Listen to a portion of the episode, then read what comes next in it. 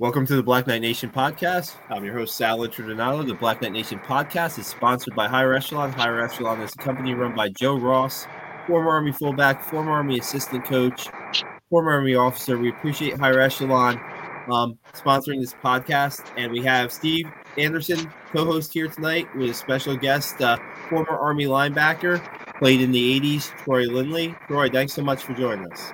It's my pleasure. Troy, if we can um, go ahead and start and just kind of tell us kind of your path from you know high school, what positions you played in high school football, and then what did you know first off who recruited you, who's like kind of the the face of Army football for you, and what they told you about the academy and and, and what your knowledge of it, and just kind of tell us how you ended up uh, on our day. yeah, yeah, I'd be happy to, Steve. I went to a small Catholic school in East Central Illinois and played fullback and and linebacker there, and uh, was having some success. And first heard from Army in my junior junior year, and uh, Dick Dullahan uh, was recruiting me. He had been a very successful high school coach in Indiana, and he was on the staff uh, at Army. And I remember getting a, a big thick envelope from Army and wanted me to fill out all this stuff. And you know, look, I was a I was kind of a cocky high school athlete, and I was hearing from a lot of other schools. And I looked at that, and I didn't know anything about Army. I thought, why in the hell do I want to fill all this stuff out? And so I just kind of set it off to the side. And frankly, I didn't think anything about it. And it was having quite a bit of attention from some um, Big Ten schools and some MAC schools and then halfway through my senior season, I broke my collarbone in half. I ended up only playing four games my senior year, and, and uh, a lot of those uh, scholarship offers were turning into walk-on offers. And uh, I was a tweener for my size, and uh, I then I I heard from Army. I think it was like in January, February of my senior year, sitting in study hall and my coach came in, sat down, said, "Hey, have you thought anything about playing football for Army?" I thought, "What are you talking about?" He said, "Well, if you're interested in playing football Army, let me know, and the coach will call you at home this evening." I thought, "Sure, I'll talk to him." I'd I'd signed a letter of intent with the school in Kansas, and uh, but I I wanted to play Division One football, and um, uh, I wasn't going to walk on anywhere because my folks had said they wanted me to go to college, but they weren't going to help. And so it was up to me to make my way. And uh, so this was on a, I think a Monday night, Steve, and I heard from um, Greg Gregory, uh, who was uh, on the offensive staff there, and he wanted to know how that packet was going that they sent me, how, how I was progressing along with that. And I would tell him, Coach, I'm I'm working on it. I'm just thinking I'm going to work on finding it. And he goes, Well, what about your congressman? Have they have, uh, have they has their committee met to see if about getting nominations to the academy? And I said, I, I have no idea. He goes, why don't you call them tomorrow when you've got a break in class and find out if you're on their list or if their committee has even met yet.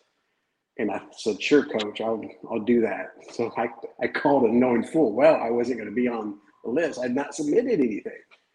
And he called me back on Wednesday or I, he called me back Tuesday evening. He said, well, "Did you talk to your congressman's office?" I said, "Yeah, they're, they're I did talk to their office. They the committee's met, and I'm not on the list." He said, "Well, you, you just keep working on your end, and we'll work on our end." And then Friday in the mail, I had a letter from my congressman's office saying, "Congratulations on your nomination at West Point."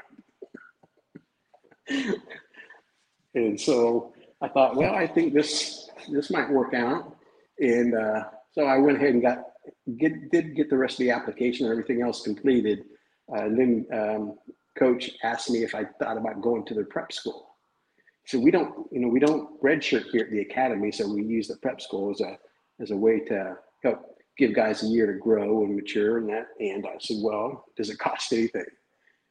He's like I said, I had to pay my own way. He said, no, actually you get paid. You get paid more there than you do going to West Point. That sounds right. even better. Yeah. yeah. And so I, uh, I, I went to the prep school, which was probably, I look back, you know, that was probably one of the best decisions I've ever made in my life. uh, because it really set me up for success going on to the academy. And I don't know, candidly, if I had the maturity uh, to have made it going straight to the academy. Yeah, like I, I, I would have, but I don't know. I think that's uh I, I, think that's definitely an important thing. Like they you know they talk about it as a as a as their you know red shirt year, but more than anything, uh, it's a year to mature, right? Like a, as a as an adult. Um, I, I feel the same way, Troy. I think if I would have gone to West Point directly, I feel like I would have not given it probably the full um, attention that it deserved. I probably would have looked for ways to get out or just you know, said this isn't this. It was it was a very good bridge. Uh, you know, almost like how we use it for, you know, active duty soldiers that want to be officers. A great bridge to, to go to school. Uh, especially in your case, Troy, with a broken collarbone your senior year, I'm sure you felt like that's a great opportunity for you to put that completely behind you and get back to 100% before you show up for the on the big stage. Um, I, I do have a question about your application. Uh, I don't know when they changed it, so I, I, I'd be curious to find out what is it? Did you have to throw like a basketball from your knees on the basketball court or anything like that? All right, so we did the we probably did the same application. Okay, so, um, yeah. I never had to call a congressman. I just found out, uh, you know, they just told me hey, you got a presidential nomination, you're good to go. And I was like, yeah. I, I, don't even know what I did there, but yeah, uh, pretty cool. Pretty cool that yeah, it, has got to make you kind of feel uh, uh, good and and kind of gain trust in that coaching staff, though. Where you call on a Tuesday and they're like, yeah, you're you're not on the list, and then in three days' time they're saying, hey congratulations on your nomination to it, has got to make you feel like man they really want me or that you know this is a this is a organization that gets things done. I did yes that's exactly how i felt. I will tell you though that those feelings were they didn't have a long lifetime though. Um, right. we, we got to the academy or i got to the prep school and um, that was coach young's second season and he he decided to, to transition to the wishbone, and all the kids, offensive players he'd recruited, uh, were were for pro style offense, and that's you know. So we had these guys running, trying to uh, run the wishbone down the prep school, and uh, it wasn't working out. We were we were not good. Um, I uh, my knee uh, blew up with bursitis uh, down there, and and uh, ended up missing a couple games. So it was a frustrating season. But like you described, you know, I had, I think must have had two or three dates circled on the calendar when I was going to resign. You know, oh, yeah. And come home. And, uh, but, you know, just the whole, the whole experience and the, and the brotherhood that I started to develop down there um, it, is what kept me there. And uh, then when, you know, we got on, we, uh, you know, went on to West Point, you know, where I said, you know, that that trust I had in the coaching staff wasn't wasn't real long, uh, didn't have a long lifetime. Um, the, there was three of us linebackers that came from the prep school in my class, uh, myself, Greg Gadsden, and Al Badger. And everyone knows Greg. You, Al Badger was a stud. I mean, he was, uh, we all three played inside uh, at the prep school. And uh, when we got into our uh, when we, we got into our playing football linebacker room, there was 15 of us for two positions. And I was at the top of the depth chart in one of them. Oh, and then they came in and pulled Greg out and said, Greg, you're not, you're not in here. You're going over to the A-man room. Uh, and then I was at the bottom of the other position. So I was number one. I was number 15. I thought, what the hell is going on? and, uh, and, and Bob Sutton uh, was our uh, linebacker coach at the time, and so you you're probably familiar with with Coach Sutton. But um, yeah, so that's how I that's how I got to uh, got the West Point style, Steve. Yeah, what was um who were the core group of guys at prep school that kind of carried you through your two or three dates that you had circled um you know at when you were going to resign out of the prep school and then were you able to keep you know were you able to keep those relationships throughout West Point? Um, you know, I would. One of the things, uh, you know, you we always talk a lot about the Army Brotherhood, and um, it is so real. You know, I graduated in '89. What are we? 33 years later, and those are still some of my closest relationships. You know, they're still two of my best friends. Um, and I think about first, I think about you know all the Army football players. You know, whenever we see an Army football player, there's automatically that brotherhood. You know that, Steve. Yep. And then I think about you know my teammates on that 88 team, my senior senior team, and then I think about my classmates in that class. But Greg Gadsden and Chuck Schretzman, you know, uh, those are two of my closest friends. And when we started the prep school, there were 64 of us on the team. I think about half of us then went to the academy year to play football. At the end of those five years, it was just the three of us remain. Wow. Chuck, Greg, and myself from the prep school. Wow. And we're the only ones that made it all the way through. Thank God. Thank God we don't have that attrition rate still. Yeah. Yeah, no. And you were you guys were down at uh, Fort Monmouth, right? Yeah. Yeah, that that was a that was one heck of a year. Uh, uh, to just experience as taking home eight hundred dollars a month. Like, what am I doing with all this? Yeah, being a short train ride from the middle of Manhattan to you know the Jersey Shore. It Yep. was- It was a big good. different experience, I'm sure, than what they have now. yeah, I mean, they still can just go to Garrison and take Grand Central. You know, take the Garrison train all the way to Grand Central. They still have that.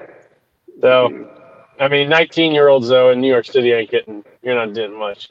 Jersey Shore back in the you know early 2000s was pretty pretty popular. Oh, uh, we, I, I was there in the mid '80s. You know, Yeah. when Springsteen came out with "Born in America." and We go down to the Stone Pony, and he, he might show up. Yeah, that's awesome. That is awesome. That is pretty cool. That is pretty cool. Um, talk to us, Troy, a little bit about your, like you said, you the depth chart early on in your career. Talk about how, how you work your way up the depth chart and what it took to work your way up the depth chart. I think uh, I think it's just persistence and uh, resilience, and you know you're not going to quit. You know, I, I I remember when I was playing in youth football, uh, and I think I was in sixth grade, and I just I really wasn't enjoying it. It wasn't didn't like the way that we we were being coached. And I told my dad, I came home one night from practice. I said I'm going to quit. He's like, no, you're not. You don't have to play next season, but you're not quitting. You're seeing this through. And uh, it taught me a lesson because, you know, once you quit the first time, it's a lot easier to quit the second time. And so Yeah. I just, you know, they were going to have to throw me off the team. So I wasn't, I wasn't going to stop playing. And I just, um, after my freshman year, we got a new middle line, inside linebacker coach who had been coaching the outside linebackers, Coach Jay Robertson, who I'm still close with to this day. And uh, we used to live in Indianapolis for a number of years, and Jay and his wife Kathy are there, and we'd always have them over for dinner whenever we had anything going on at the house. Um, but I I used to get so frustrated because I felt like I was I felt like I was playing better than the folks in front of me. Uh, and I talked to coach about it, and he's like, you know, Troy, because there's some some folks that they've got to prove that they can't, and there's other folks that have to prove that they can. And you just happen to be one of those that have to prove they can. It's like, oh well, now I know where I stand. Yeah, it's uh I, I think the first time I heard the term, and I use it all the time now, especially still active in the army, but you know, being committed physically, spiritually, emotionally, and mentally, right?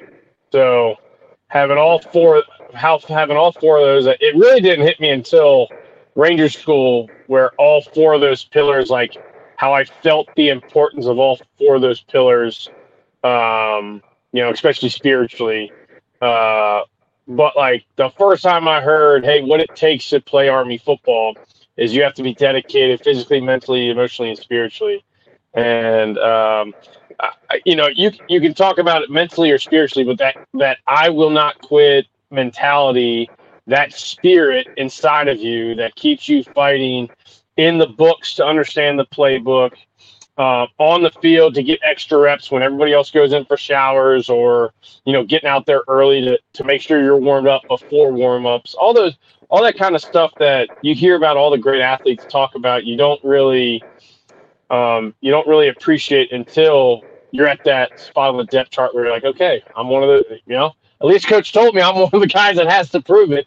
So uh, you know it won't be on anybody else to know that I'm showing up every single day. Uh, they're going to see that at least. Um, and I think, you know, when you talk about, you know, it gets easier every time you quit. You know, if you quit once, quit twice, you know, it's it's almost infectious, contagious. So um, definitely something similar. My dad told me at the prep school uh, when I got in trouble after a great prep school season. I got in trouble uh, for underage drinking, and I was like, dude, I'm out of here. Like everybody around the every freshman in college is drinking. Okay, so why am I now basically grounded for three and a half months? Like I couldn't leave my room. I could only go to the gym and eat food and go to school. And uh, my dad was just like, "Well, you weren't going to quit before you got in trouble, so do you want to quit?" Because you got in trouble, or do you want to yeah. quit because you don't want to be there anymore? You know, are you, run, are you running from something? Right, and he, to something. Yeah. And uh, another thing he said is like, that's weird because you haven't quit anything in your life up until this point. And uh, he was like, you sure you want to start now? And I was like, no, I don't. He's like, you're just venting, aren't you? And I was like, yeah. He was like, that's fine. He's like, but you're you're not coming home until you graduate. so, you're, uh, so, you're so true about those four pillars. You know, it's just it's about having that resilience, and that's you know, that's probably the thing that um, one of the biggest things that I took away that has carried me through through my life is that resilience. Yeah, a lot of people talk resilience and grit, right? They kind of use that synonymously as far as like you hear some of the you know some of my sergeant majors will talk will talk about grit, um, just having grit, um, and that's from anything like oh man, it's super rainy and stormy during PT hours. Like, what are you gonna do? You're gonna are you gonna still work out like with the team, or you're gonna say, ah, well, today's not really worth it. Let's do something else inside, right? Like having that grit to to continue to push through. So, um, yeah, I I, I think uh, I think most Army football players have two to three. Uh, what'd you call it? A Uh, refrat or uh, or dates that they were going to leave every year at the academy. You know, so. Uh, but like you said, you I, would love to hear from Chuck. I know, I know. Uh, I, I, he's. I mean, I've I've been following Chuck, and I've talked to Chuck several times. I mean, he is talk about um, just a great man, uh, and, and, talk about resilience. Um, so, uh, but yeah, having Chuck and uh, Greg as uh, as your battle buddies, I'm sure there was no time for slacking at any point throughout your time there. Oh, I can tell you some stories. go ahead. Go ahead. I like, I like. It's funny. I, when I look at Greg now, because Greg's a big guy. He was, if you look at his pictures when he was playing, he was no nowhere near the size that he is now. And that that guy used to hate to go in the weight room. He, he was he was like allergic to the weight room. but we got him in there, and Chuck Chuck would get him in there, and uh, I could tell some stories about Chuck too, but yeah, we're no no one's watching. I can I'll tell them right, right, Sal. We were down at Fort Jackson in the summer uh, before our junior season, uh, doing what was called CTLT. I'm not sure if they have that, or no, it was DCP, DCP, where we we're in a drill cadet program, and uh, we we're living down there in the barracks and man, Fort Jackson in the summertime, hot, hot, humid.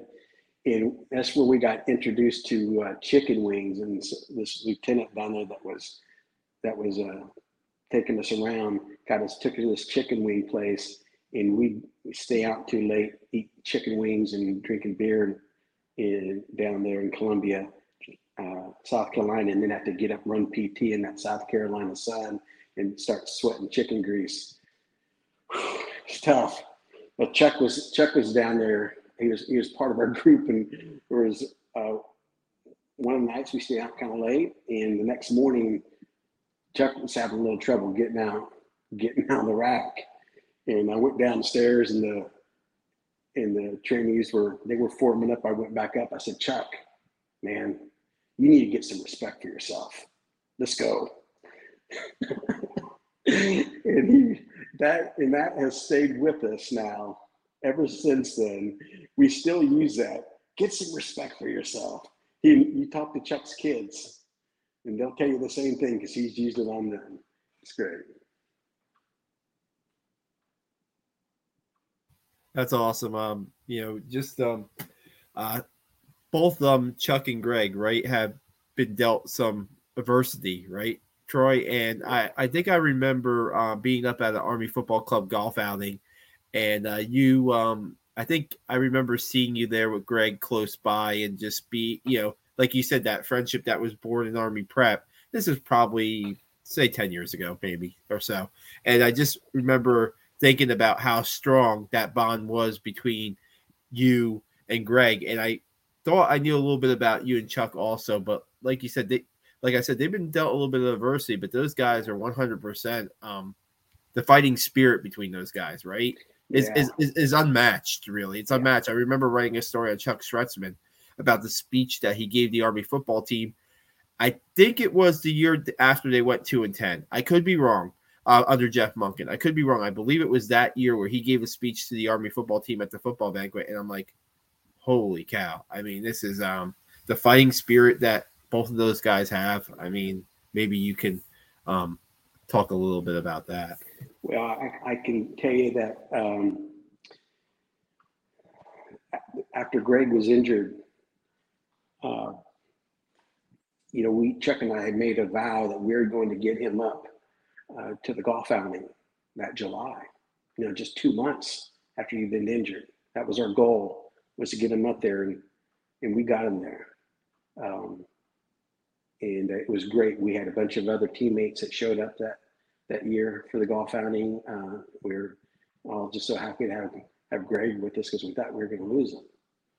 Um, and, now, he, as you talked about with Chuck, just man, the uh, the fight uh, that he's uh, that he's putting forth here in this battle for his life, and uh, you know, just the um, the example you know, he's setting for all of us, you know, for his family. And uh, I know um, that Chloe and Zach and Olivia and Stacy, his wife, are all very proud of him, as the rest of us are. I saw the clip. Um, what was it earlier this baseball season? I think where he was inside the Phillies um clubhouse, yeah. and and and there was, uh, I think, his wife gave a little bit of a, a a talk to the to the Phillies, and just to have that you know, it, it's it's more than just football, right? It's more than just professional sports with that, right? I mean, it's just it's human, it's humankind, it's humanity, right? Just to have that. I mean, I I watched that YouTube. Um, I had on a repeat, just listening to the, how powerful it could be, you know. And I just look at man that like like like we talked about your bond with those guys is forever you guys still that the saying, you know, the, the chicken wing story will probably it lives on and on and on, even on the Black Knight Nation podcast, right? And I'm sure you share a lot of football memories too with those guys, right? I mean, Troy, you were the captain, one of the captains of the 1988 team, the Sun Bowl, uh, Sun Bowl team, and I think that that team, some sometimes in Army history, you know, might get a little bit over overshadowed for some reason. But I, I, was just you know looking at what you guys were able we, to do. Nine we didn't win record. our bowl game. Maybe if we won a bowl game, we'd be more remembered. Yeah, I mean, but that was Derrick Thomas in uh, Alabama, right? I mean, yeah, so that was yeah, like yeah. I think he blocked the field goal and two extra points, so we got beat by one point. I got. I mean, that guy. I mean, it's Derrick Thomas. Yeah. if he wanted to block field goals, he probably should have. one of my favorite football players of all time is Derrick Thomas. With all due respect, Steve. With all due respect. Yeah, no, he's he's, incredible. But Troy, you, you know, you talk about uh, the bond. What what are some of the the memories? You know, I, I know we just brought up the the the loss of the bowl game, but what are some of the memories and then kind of like the feeling, uh, the culture of the team while you were there, as far as like the big games won, and then what it was like in the locker room you know, post game and, and share some of those stories about just what it meant to to win at, at Army football. I'll do my best with that, Steve. Because I, I joke with some friends. I think you know because I, I have classmates and even you know friends from my company tell stories about when we were at West Point together. And I have to ask them, I say, was I there for that? Because I have no idea what you're talking about. I have no recollection. uh, I don't know. I'm not, I wish I was joking about that, but there's a lot of stuff like that I just don't remember. I, I think about um, I think about how disappointed we were our junior season, how the team just didn't perform well. We had a lot of injuries. Uh, not to make excuses, but you know, it was another one of those seasons where I think we went through four or five quarterbacks, um, yeah. and we just we didn't, but we didn't play well. We didn't play up to our standards. And I remember at that uh, at that VS uh, VST, I'm not sure if that's what they still call it, but where football players came in early from their summer before before we started camp for some conditioning and just some bonding, and we had some meetings uh, every night. And uh, you know the seniors, my my classmates, we just really laid it out there that you know what the expectation was going to be for the season, you know how we were how we were going to play, how disciplined we were going to be, and how physical we were going to be, and uh, I, I, just remember that sense of commitment that we had for that 88 team, and um, uh, remember the first game we went out to Washington. And we should have beat those guys. we we I thought we had them beat, um, and uh, it we had a late turnover, and uh, and Washington held on to beat us, and we came back and, and beat Northwestern. Uh, but you know, what's funny is is I tend to remember the losses a lot more than the wins. Okay. You know, I always think about, man, if we'd only done this, if I'd only done that, and uh, we we played uh, coincidentally, you know, they had that the game in Ireland this weekend with Northwestern Nebraska. The 88 team played in Ireland in the uh, Emerald Isle Classic. They called it at the time against Boston College, and we were 21 point favorites against BC. And uh, we went over there and spent a week uh, in Dublin and pretty much stayed when we were practicing. We were in the hotel doing having meetings or have our uh, tutors over there and taking their classes during the week. And the whole time we were reading in the newspapers, the BC players were out on the town and they were having a blast and they were just really having a great experience over there. And it was a business trip for us. And we went out on Saturday and played like shit. And they kicked our ass. And it, it was, and again, we were 21 point favorites. And it, and uh, that those are things I remember. You know, I don't remember about the great plays or the wins. I think I think about those those missed opportunities.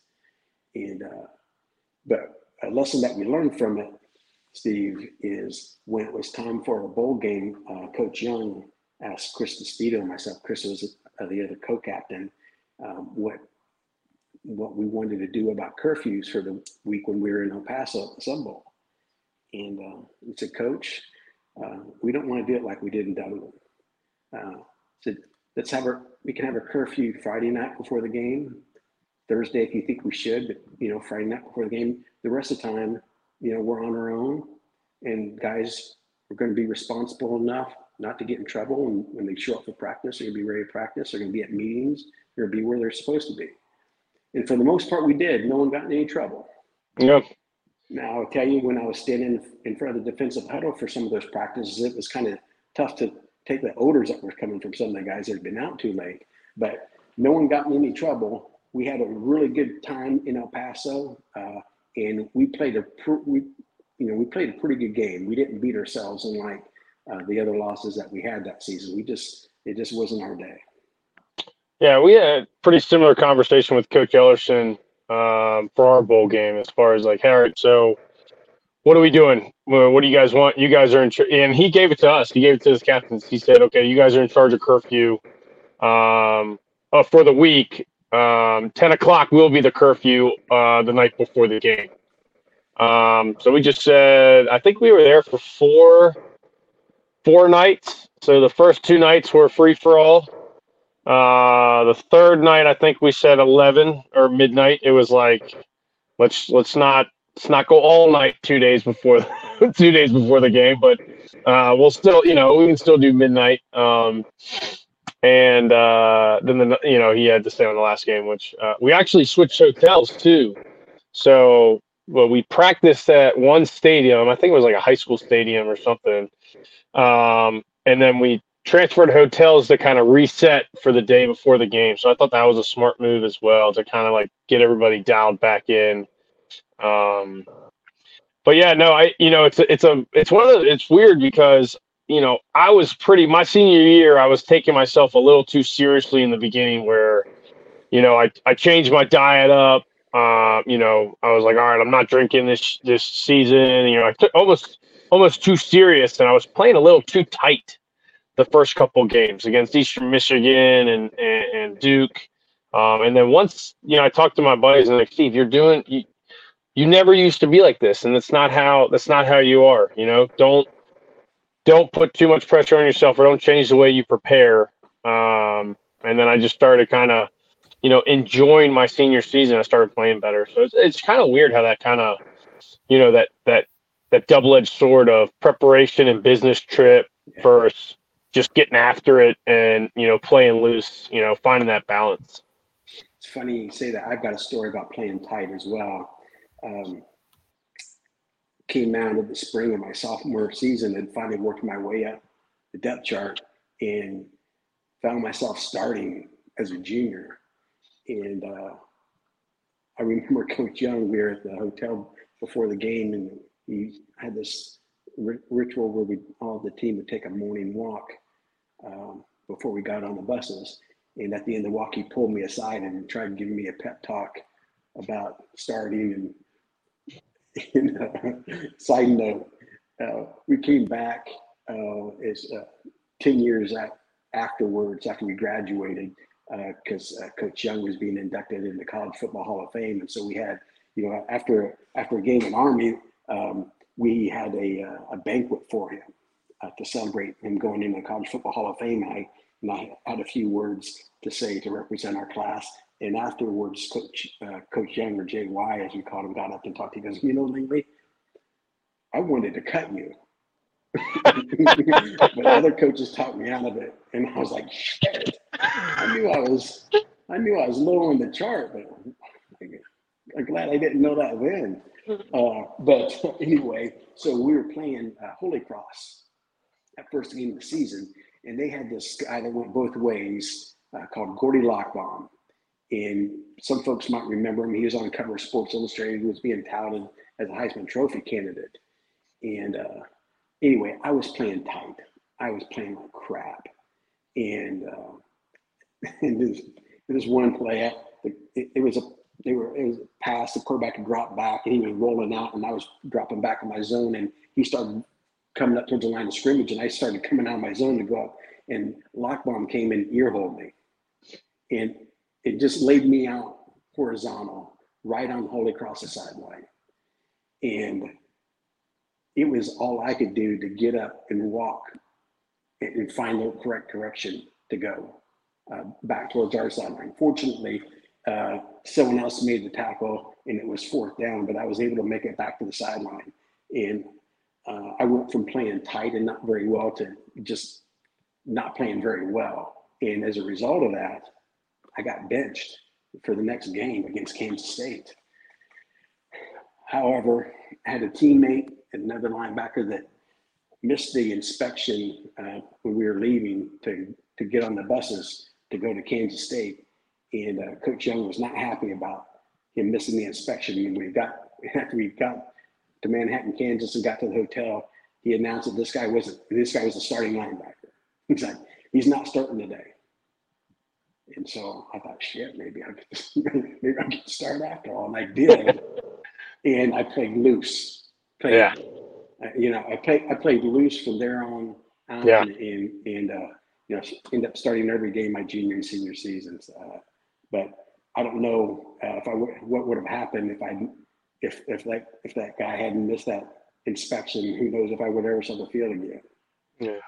Now, Troy, uh, were you uh, close at all with uh, Bill Lynch during that Oh, yeah. time? Yeah. Yes. Yeah. So- Billy was Billy was another prepster. Yeah. Yeah. Billy and I are still good friends. Yeah. Billy The- and Martha. So uh, Colonel Lynch, as I remember him, was our was our like uh, like operations officer for the Yeah. football team while I played. So uh, huge mentor. Um, you know, him and Colonel Gene Polka were just huge mentors uh, of mine while I was at the academy. Yeah. Talk about saving me from myself. It was Captain Polka for me when I was there. Was he, was he still teaching geography for you? Yeah, he was the head of the geography department. Yeah. Yeah, so he was Colonel Gene Polka uh, at the time, but um, those two guys, uh, and then Major Chad Bagley, um, who ended up continuing. I think he's still at the academy. He's the golf coach now. I think. Um, you know, those guys just saved me from myself. I don't know if you had any mentors other than football coaches, like Army officers you looked up to while you were there, but you know, we had, you know, Colonel King now, um, who was Major King, and then Colonel Polka and, and, and Lieutenant Colonel Lynch were like huge in my development as a cadet into an officer. And then as you know, how they, you know, Colonel Polka gave us a sheet of being a, um, uh, a leader of leaders, right? Because that's what you are at, at West Point, especially on the football team. Most of those guys are going to go out and do great things in the Army as, as future leaders. So how do you, you know how do you maintain accountability and and you know how do you keep guys you know who how do you keep your peers who know your your deepest and darkest secrets and now and know how you act you know in your free time you know how do you make sure they they stay in line and keep accountable so those guys were were huge in uh my development as as a peer leader and then as a as a leader on the the football team so uh, i had to I had to throw out Colonel Lynch there uh, for you. I, I, I- figured you guys were close. Uh, I just didn't know 100%. Yeah, we were in the same company. We were only about three doors down from each other at the prep school. That's awesome. Yeah. Yeah. Yeah. Uh, to your question, Steve, Captain Polka was one of them for me uh, when I was when I was at the academy, and um, then Colonel Tex Turner, who was in charge of DMI, uh, was another one, and, and Colonel Luchoka. Yeah. Um, those the three of those were mentors, and probably number one on that list was Captain Polka. Yeah, he's he he helped keep things in perspective for me. Yeah. It kind of, it, it's kind of funny how, uh, you know, you talk about after, you know, you're talking, what, 30 something years um, from your last game, and the ones that are sticking with you are the ones you wish you had back. Um, you know, and I immediately think of like Notre Dame, you know, how we how we botched that at Yankee Stadium with with errors, you know, self-inflicted pains and you know, I just sit here as as I'm listening I'm just like, man, I know that's going to be me because that's just kind of how we're wired, right? You know, of, of constant improvement and, and the things that kind of stick with you. I Um, can, I can still remember the Wake Forest game, uh, Steve, dropping back in my zone and saw the guy running square and turn around and boom, and the football hits me right in the chest and falls up to the ground. Those are things I remember. I don't remember my interceptions. I remember it hitting me in the chest and falling to the ground.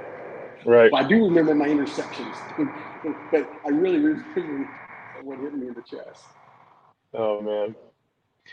Well, uh, well, Troy, if you want to kind of, you know, you, you kind of mentioned it, and I kind of uh, got us off target. So you're talking about at the bowl game, right? And you're, you're kind of talking about how the way you guys are going to do business, and then how did, you know, I know you didn't get the result, but how did you guys feel like you played in the Sun Bowl, and how did you think the preparation was, and you know, because I guess what 1980 were you on the were you just coming in for the 1985 uh were- so you- were you So I was at the prep school, the 84 85 season. okay So it was, yeah. So I was there Alright. for 85, 86 um, when they went to the Peach Bowl. okay Yeah. yeah so i mean the, you know the the thing that we had to kind of navigate was because it had been since 1996 since army had went to a bowl there wasn't a lot of recent evidence on how we were going to kind of approach this right so but we knew right this was the first of many, so we wanted to get it right. Um, uh, you guys, on the other hand, you guys have had success. You know, you have a veteran coach. You know, that's that's you know obviously you know one of the greats. So, um, just kind of interested how that conversation went, and then how he kind of let you guys run the show, and then how you guys played in that in that bowl game.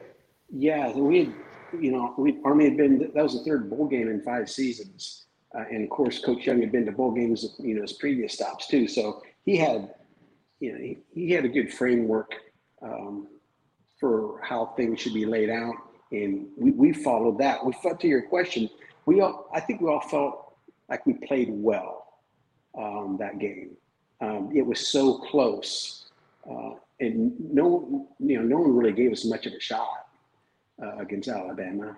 Um, but I felt I, you know, I remember at the end of that game feeling like we had laid it all out there. Yeah. And, you know, I, you know, one of our one of our teammates and classmates, I know he uh, he felt bad for a while. He was he was the right tackle, you know, that, that gave up those uh, those field goal blocks. Uh, but shoot, you know, it, it's a team game. There are other guys there that could have could have got a hand on on Thomas, but he was all pro.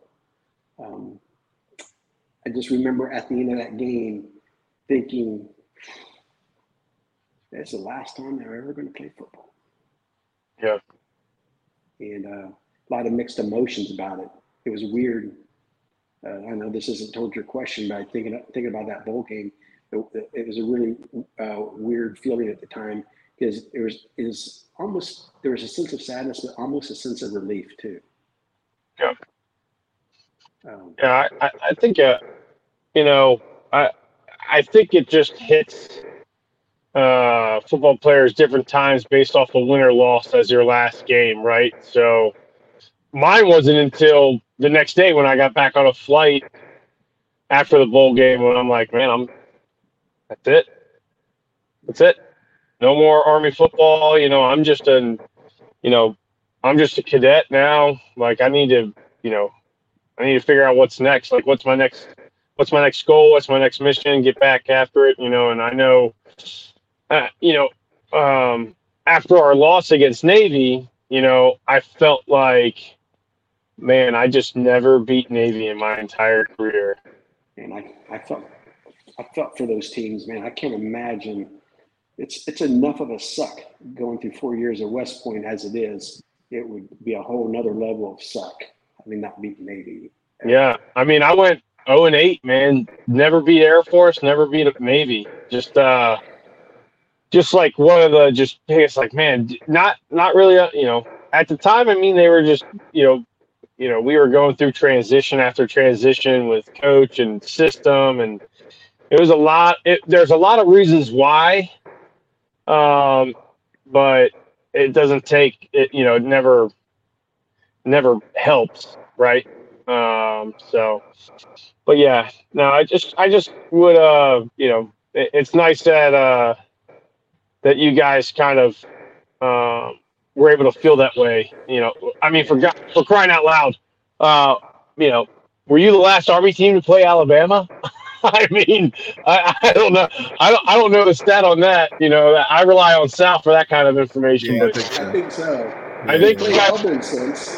Yeah, Independence Bowl, but yeah, but I mean, you know, we're talking about you know arguably the best college football team, you know, college program of, of all time, you know, and yeah. that's pretty cool. That uh, you know, that's still a really awesome story that you guys get to share and um, get to pass along throughout time.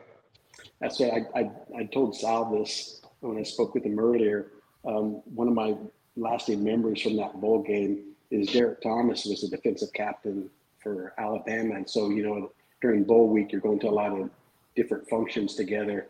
And I remember sitting at this dinner. I think it was a, a Thursday before the game, and Roger Staubach was talking uh, to the at the banquet. I was sitting next to Derrick Thomas, and uh, said, "You know, Derrick," I said, "A year from now, you're going to be a millionaire, and I'm going to be freezing my ass in Germany." He's like, what are you talking about? I said, you don't have any idea, do you? Yeah. said, man, all the seniors, we're going out in the army. Yeah. Man, that's crazy. Yeah. Was- no. Was there that mutual respect there, Troy, when uh, you guys were talking? Yeah, or- yeah, yeah. There certainly was. Yeah, I think there certainly was. He he, he was a he was a good man. yeah, I, I, I, you know, talking to other uh, other captains, um, you know, just like our bowl game doing the thing. I think there are there's a uh, a mutual respect, but there's a an ignorance about it because they don't really you don't they don't really know, right? Like it's just like yeah, you, they only know about you know going into the army and serving from what they've seen or you know maybe some of those guys have fathers or, or mothers that have served and they have a little more uh, understanding and appreciation but I always got the, you know, you know, other than you know, being told I'm going to die in Iraq next year, uh, you know, which was always the, the the famous trash talk, right, of of my time. Um, I always always felt like they always respected what we did, um, but they just they, they don't really understand exactly what we're about to do, kind of deal. Um, and, that, and that's just, that's a very general statement. I'm sure some did, but that's just kind of how I felt. I know we always heard from from other teams that that the Army game was always their hardest hitting game. I remember years later when I was in Indianapolis and, and Coach Robertson was coaching with the Colts at the time, and they had an offensive lineman on the team who was from Boston College. And we met for we met for lunch one day, and I can remember BC's linemen were always huge. I mean, there was a wall. They were all like Yeah. six six at least, you know, and 300 pounds. And and uh, he's like, man, I hated playing you guys because you guys you guys always played so hard. And uh, I said, I didn't mind playing you guys because you guys, as big as you were, you'd never come out and hit us, but I couldn't see around you. You're so Yeah. damn big. Yeah. I, I remember uh, Boston College offensive line, Iowa State, uh, and Notre Dame. Those were like lines where I was like, if it was a pass, I was like, oh, I'm supposed to be reading the quarterback's eyes. I can't see a damn thing. like, I, yeah, I'm, I'm just gonna run. I'm just gonna run around to the closest receiver. Yeah, Yeah. for sure. For So- sure. Well, Troy, Yeah. what? Uh, go ahead, Sal. No, you're good. You, I think you were going where I was going to say. Yeah, I was just going to ask Troy. What, so you know, we talked about your your your football season as a cadet. You, you know, you find out your branch night. You know where you're going. You, did you everybody go to Germany for some kind of training? Is what you alluded to, or is that just no, where? I just, I, I just, I just knew, I already knew I was going to be field artillery, and I was going to Germany. I, I wanted, I wanted to go to Germany, Nice. um, and fortunately, you know, I didn't have many choices, many options when it came down to it. But fortunately, I, that's where I wanted to go. Yeah. So yeah, uh, it was in Germany, and, and then uh, went down to the first off four in that first wave, and and, and I remember actually I was with Eighth ID at the time as a, a fire support officer, and I was forward deployed with my maneuver unit uh, in Germany, um, and my artillery battalion got called to go to Desert Storm as a, as a general support battalion. And so I was stuck down in Mannheim, Germany as a redheaded stepchild in an Yeah. infantry unit. I'm like, this is going to be fun. I know I'm going to be pulling a lot of officer of the day duty stuff here. And so I went to my uh, battalion fire support officer, said, hey, are there any units out there that are, that are going that are short artillery lieutenants? I said, sign me up. And he called me two days later. Things as actually I remember it was on Thanksgiving night. He called me and said, "Hey, you're going to Third Armor Division. You know, report. Can you can you be up? Uh, can you be up there tomorrow?" Sure. Went up there the next day, and uh, then uh, we flew. We flew then to uh, Saudi Arabia a couple of days before Christmas, and so went down there as a fire direction officer, Steve, and and got back to Germany and got back to my original unit and it's a platoon leader in, in XO and just it's like, you know, I'm not sure that this is what I want to do. This is what I want to make a career out of. Um, things were going well, but at the time, man, you know, you know, my first, my first couple years uh, in the army, I, I was in the field training or deployed like 20 out of 24 months. And uh, so, so I'm not sure if this is what I want to do. And um, then I got a letter from the Department of Army saying, "Hey, your officer, your group is we're going to thin it out. If you whoever wants to get out can essentially get out with no commitment, just be in the independent ready reserve, um, and you can resign your commission." I thought, well, at the time, I don't have to get out. I'm not gonna I'm not gonna get pushed out, but I'm not gonna get out without a job. And then um, within within a, like it seemed like a week or two, um, I got a, a, letter in the mail from a company I've never heard of before, Edward E. Jones and Company. And they were essentially having a, a, a job fair in Frankfurt. They came over and put on a little recruiting fair and, and asked me to interview. Uh, I went there on a Saturday for the, and they asked me to come back on Sunday and interview. I interviewed and they said, "Hey, the job is yours if you want it." I was like, "Whoa, hold on! I haven't sold anything since I was in little league. I know nothing about this business." And uh, if you could, I'd like to go home over the holidays and visit some of your offices and talk it over with my family. So take your time, and I did. And you know, I still, as I started off earlier, saying, you know, I'm just a cocky high school athlete. Well, I still had a lot of cocky athlete in me, I guess, because you know, I'm sitting across the desk looking at these these, advisors, thinking, there's nothing special about these guys. Hell, they can do it, I can do it. Now, I didn't know what I didn't know, and so I called them up and they said, yeah, the offer stands. And so I went back, and resigned my commission and, and ended up getting out. And uh, that was in January and, and, was out process in July. Went to work for Edward Jones then in July of 92 and worked for them for almost 30 years and was a uh, advisor with them in Indianapolis for 25 years and was in leadership there for a while, and then about five years ago, they uh, asked me to take on more leadership, and I I, I, stopped being a financial advisor and moved out here to Tempe, their Western headquarters, and uh, was uh, had was in charge of several Western states out here, about 1,600 advisors, and uh, then you know, in April of last year, just had had enough and decided that was it. So we tried retirement here for a while, but retiring in the pandemic is kind of tough. And so uh, a couple months ago, my wife said, You don't have to go back to work, but you got to get the hell out of the house. and so uh, I don't golf, so I need to get some hobbies. Um, and so anyway, I, I uh, put my name out there and, and uh, I, what's it been? About six weeks ago. Just went back to work and uh, working at Charles Schwab and, and, and, loving it. Don't have any leadership responsibilities, and so we'll, we'll give that a try for a while. That's that is uh, that's hilarious. So my my current job, I'm an I'm an advisor for the new uh, SFAB right now in Fort Carson, and my unit's over in Europe right now, um, and they get back this month. And uh, my wife said the same thing while I've been on Rear D. She's like, you need to find a your home. So that's funny. Yeah. Yeah. So, so Steve, you you chose podcasting, right? You chose podcasting. Yeah, yeah, I chose podcasting. That's right. So, but Troy, I really, uh, really appreciate you coming on tonight, man. Uh, it's kind of, you know, out of everything you said, I still think it's funny you worked for a company for 30 years.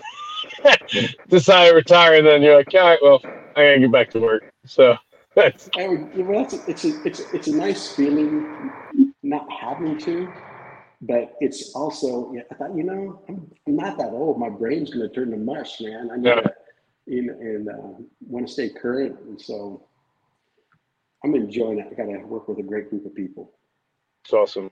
Well, really do appreciate you coming on and taking the time to to tell your story. I, I you know, the more I do this, the the more I look back at the the previous years and, and learn more and more about the culture and and just what it was like to be an Army football player in the 70s, the 80s, the 90s. Um, and it's just cool, you know. You, you mentioned it on here again. We love hearing our our constant theme of, of the brotherhood, and you still talking about two of your best friends. You know, Colonel Lynch, two, three of your three of your guys from day one that um, you know, you still keep in touch with today. So um, really appreciate you coming on and sharing your story, Troy. Uh, thanks, Steve. Thanks, Al. I appreciate you guys and all that you're doing um, with, uh, you know, keeping this thing going and, and creating the conversation and, and bringing generations of Army football together. No doubt. And uh, you know what? I, will say, Troy, your humbleness, right? We didn't even talk about your senior season and the amount of tackles you had your senior season. That's second all time in Army history. And when I mentioned the number to Steve, Steve like did a double take 161 tackles your senior year. Yeah, that's in that's that's that's an insane amount. That's uh it's incredible. Yeah.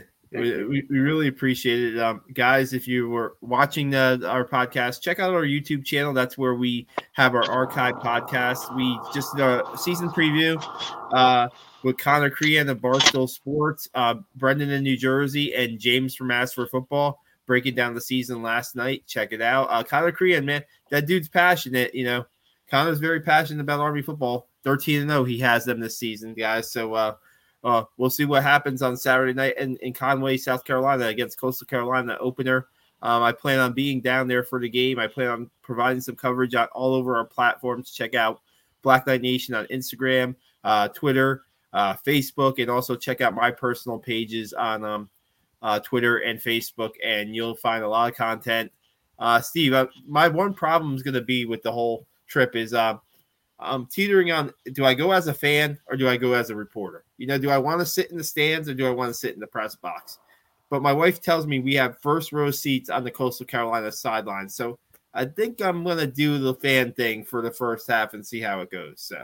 Yeah, I, I think that'll also give you an interesting perspective of, you know, what everybody's going through, right? As a fan, you know, perspective. So it'll be good. It'll be good. No doubt. And we hope to have a as your advisor, Sal, I tell you, take it as a job and you can write off the travel expenses. right. Absolutely. Absolutely. Yeah. We really appreciate it, Troy. Thanks so much. And, uh, guys, uh, like I said, check out our check out our YouTube page, check out our Black Knight Nation website. Um, just the depth chart was released today for Army, and we have a couple guys. I have seven guys going to make their first start um, against Coastal Carolina on Saturday, and one of them is a sophomore named uh, Calvin Crumby. He's uh, kind of replacing Eric Smith. So that's it. Just check that out. And um, yeah, we'll be back with another edition of the Black Knight podcast soon. And uh, Troy, we appreciate your time. Thanks so much. Yeah, thank you. Beat Coastal Carolina. Yeah, beat them.